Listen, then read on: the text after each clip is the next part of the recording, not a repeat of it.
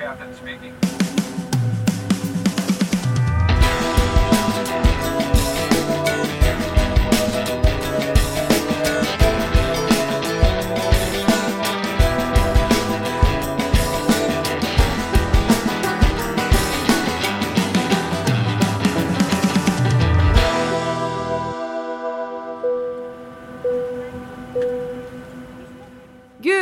Günaydın. Aktarmalı uçuyorumdasınız ve bugünkü yolculuk menümüz şu. Dilini bilmediğin bir yere taşınılır mı?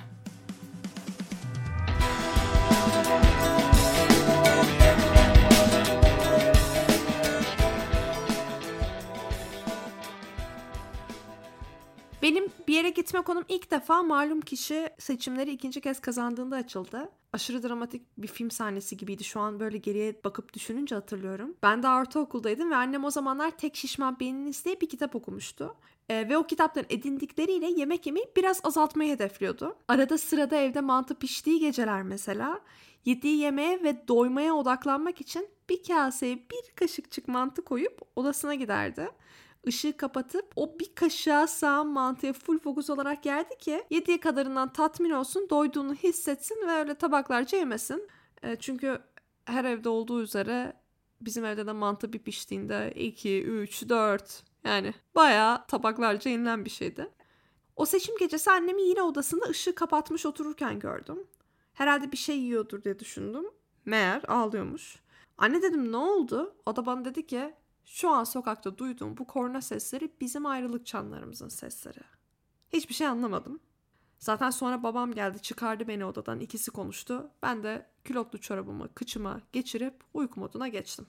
Evet bu arada doğru duydunuz. Hayatımın çünkü ben bir bölümünde ev ahalisinin bütün karşı çıkışlarına rağmen külotlu çorabımı giyip uyurdum ki sabah okula giderken 5 dakika daha fazla uyuyabileyim. O ultra dramatik sahneden 4 yıl sonra babamla annem geldiler ve Kanada'ya gidip gitmek istemediğimi sordular. Ben o zamanlar lise 2'nin başındaydım. Geldiler ve hatırla sevgili o zamanlarda baştan sona en az iki kez izlemiş ergenlik çağında bir birey olarak benim de yani artık yavaş yavaş farkına varmaya başladığım şeylerden bahsettiler.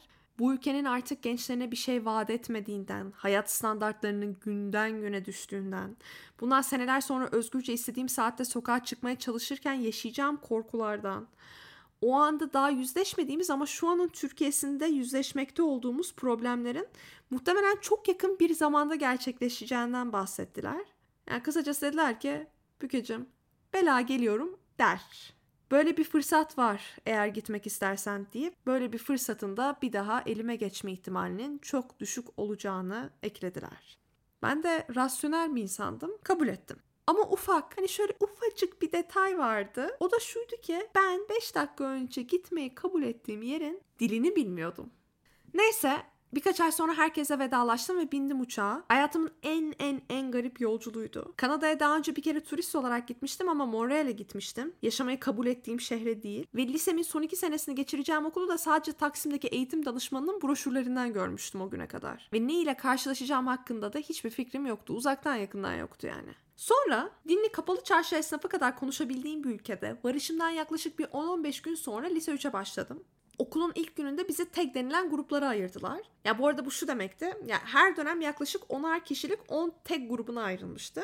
Ve bu teklerdeki insanlar kendi derslerini kendileri seçiyorlardı. Aynı üniversitedeki gibi. Çünkü o gittiğim okulda yani bizim Türkiye'de alışa geldiğimiz fen, matematik, Türkçe, sosyal gibi bölümler ve onların getirdiği fix ders programları yoktu. Yani herkes ilgi alanına göre kendi ders programını yapabiliyordu üniversitede okumak istediği bölümün doğrultusunda. Fakat ders programı birbirinden başlı başına farklı olan bu onar kişilik tek gruplarının başında ortak bir tek hocamız vardı. Bu hoca TEG'inin ihtiyaçlarıyla ilgileniyor, sorunlarıyla ilgileniyor, onlara rehberlik ediyor ve kendisini okul ve öğrenci arasındaki iletişim kanalı olarak konumlandırıyordu. Gittiğim lisenin neredeyse %25'i benim gibi yabancı öğrencilerden oluşuyordu. Fakat benim dışımdaki herkes İngilizce'de kendisini rahat hissederek gelmişti. Ya ben o durumda değildim. Çünkü ben anaokulunda, ilkokulda o zamana kadar hep Fransız okullarında Fransızca öğrenmiştim. Ve şunu da tahmin etmek çok zor olmasa gerek ki tabii ki Fransız okullarında Fransızcanın yanına ek ders olarak haftada iki koyudan İngilizce öğrencilerine hiçbir şey öğretmiyordu. Ben o gün ne bana sorulan sorulara cevap verebildim, ne ne konuşulduğunu anladım, ne de adım sorulduğunda adımı söylemekten bir adım öteye gidebildim. Benden konuşup tanışmam beklenen o masada geçirdiğim ve insanların ara sıra dönüp bana soru sordukları o 10 dakikalık zaman dilimi herhalde yani o zamana kadar geçirdiğim hayatımın en uzun 10 dakikası falandı. Çok korkuyordum ve insanlardan o kadar gerideydim ki asla bu dili öğrenemeyeceğimi ve onlara yetişemeyeceğimi düşünüyordum. Annem ve babam da en başından beri halledersin, sen yaparsın, bir bebek gibi sıfırdan öğreneceksin falan diyordu. Ama ben sadece babamın verdiği cesarete inanıyordum. Çünkü çok benzeri babamın başına gelmişti. Babam ilkokulda kendi babasının görevi için Belçika'ya gittiğinde o da bir sınıfa atılmış ve ilk defa o sınıfta duyduğu dili kendi kendine zamanla öğrenmişti.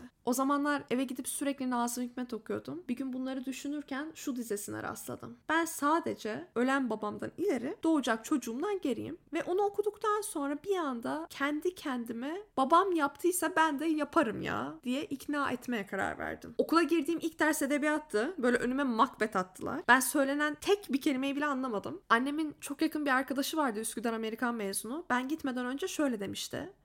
Ben Harvard'a gittiğimde 3 hafta hiçbir şey anlamadım. Ben de Üsküdar Amerikanlığının Harvard'a gittiğinde afalladığı gerçeğinden aldığım güç ve kuvvetle kendime 3-4 ay süre vermeye karar verdim. Yani onların da tavsiye ettiği gibi tabii ki. 3 ay boyunca yemekhaneden yemek alıp okulun soyunma odasına yemek yedim. Böyle bilgisayarımdan hatırla sevgili Avrupa yakası falan izledim. 4 ay sonra da ilk kez biriyle yemekhanede sofraya oturdum. Yani meğer bu işin oluru buymuş. Böyle 4. ayda bir anda nasıl olduğunu anlamadan pataküte konuşuyordum. Ama şimdi dönüp bakıyorum da bu 4 ay aslında benim İngilizcemin gelişmesinden öte yaşadığım şeylere nasıl reaksiyon gösterdiğimle alakalıymış. Şeyi mesela çok çok net hatırlıyorum. Bir şükran günü zamanıydı ve ben kendimi o meşhur bal kabağı tartlarından almıştım marketten. Üzerine de koymak için krema arıyordum ve bulamıyordum yani. Dönüyorum dönüyorum markete krema yok yani. Markette bir görevliye gittim. O zamanlar aradığım türe kremanın nasıl dendiğini falan da bilmiyorum ve hani elimizde kullandığımız bu renkler, Google Translate'ler falan bunlar da o kadar spesifik şeyler değil yani. Krema krema o kadar yani. Adama dedim ki do you have cream? Adam dedi ki güzellik reyonda. Dedim ki no no. Do you have cream to eat? Adam dedi ki anlamıyorum. Dedim ki do you have crème chantilly? Bakın burası çok önemli.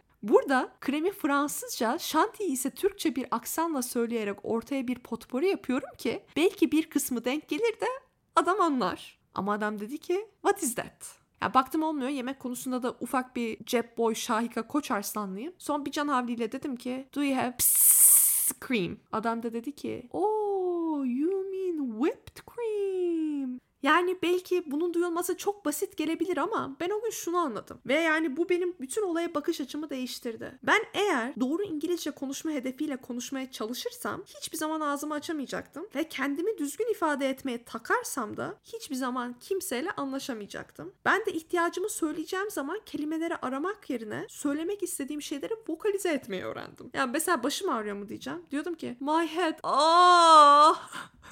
Revir veriyordu bana işte. Sallıyorum. Aspirim. Kıçım mı ağrıyor diyordum. My ass. Aa! Böyle böyle böyle ben aslında olayın bug'ını bulmuştum. Ya aslında ben o gün anladım ki bebek gibi öğrenmekten kastettikleri buydu. Ben resmen konuşmayı bilmeyen bir bebektim ve etrafımdaki insanlar çok iyi konuşan büyüklerdi ve ben bu dili ancak sesler çıkardığımda insanlar bana aradığım kelimeyi öğrettiklerinde öğrenebilecektim. Kısacası ben belli bir süreliğine ıngalamaya başladım. İnsanlar da ki bu beni hala çok şaşırtır. Büyük bir sabırla benim aradığım kelimeleri telaffuzuna kadar öğretmeye devam etti.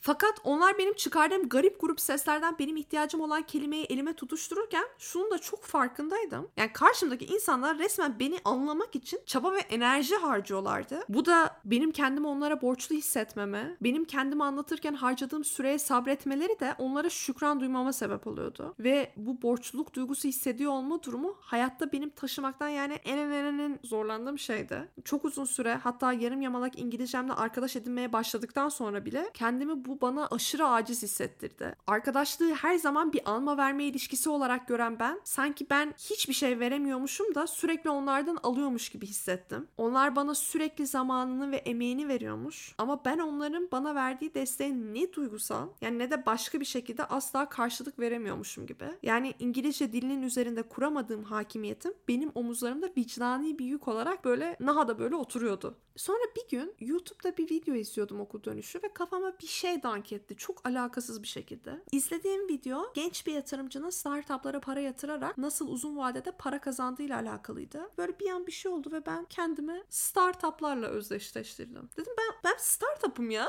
Ulan dedim. Demek ki bu adam o startuplarda ne görüyorsa bana burada destek çıkanlar da benzer bir şey görüyor. Yani şu an arkadaşlık konusunda bir şey veremiyor olsam da demek ki ben bir şeyler vaat ediyorum ki benim bir şeyler vereceğime inanıyorlar. Yani aslında belki şimdi değil ama bundan seneler sonra beraber oturup konuşabilecekleri bir insana yatırım yapıyorlar. Böyle şey oldu kafamda tak tak tak tak tak tak tak yıldızlar çaktı. Dedim ki ulan Büke kaldır şu başını. Sen bir startupsın. Ki öyle de oldu. O yıllarda cümlemi bitirmem için en büyük sabrı gösteren insanlar ben Kanada'da olduğum sürece en yakın arkadaşım olmaya devam ettiler. Bu arada yıllar sonra bu süreci bu şekilde algıladığımı söylediğimde de hiçbiri beni bir startup gibi değerlendirmediklerini, sadece iyi insan olduğumu ve bu sebeple yardım etmek istedikleri için yardım ettiklerini onlarca ama onlarca defa söylediler ve çok komik bir andı bu. Ama insanlar sonuç olarak dünyayı ve ilişkileri kendi değer yargılarının üstünden algılıyorlar ve benim algılayışım bana gerçekliğin ancak ve ancak bu olabileceğini göstermişti. Ama bununla beraber ben de şunu anladım yani. İnandığım gerçekler durumun hakikati olmayabilir ama belki de bundan emin olamadığımız durumlarda yani yapabileceğimiz en sağlıklı şey ihtiyaçlarımız doğrultusunda kendimizi sakinleştirip bir şekilde kendimizi bazı şeylere ikna etmektir. Gitmeden önce kendime sık sık dilini bilmediğim bir yere taşınılır mı büke diye sormuştum. Bunun cevabını kendime ancak yıllar sonra verebildim. Evet taşınılırmış ama benim için bunu yapabilmenin bir reçetesi varmış. Göz kararı sabır, kriz anlarında devam edebilmek için kendini sana iyi gelecek şeylere yani ki bu saçma sapan şeyler de olabilir. İkna kabiliyeti, anlaşılmakta inatçılık ve biraz da gülünmekten korkmamak varmış.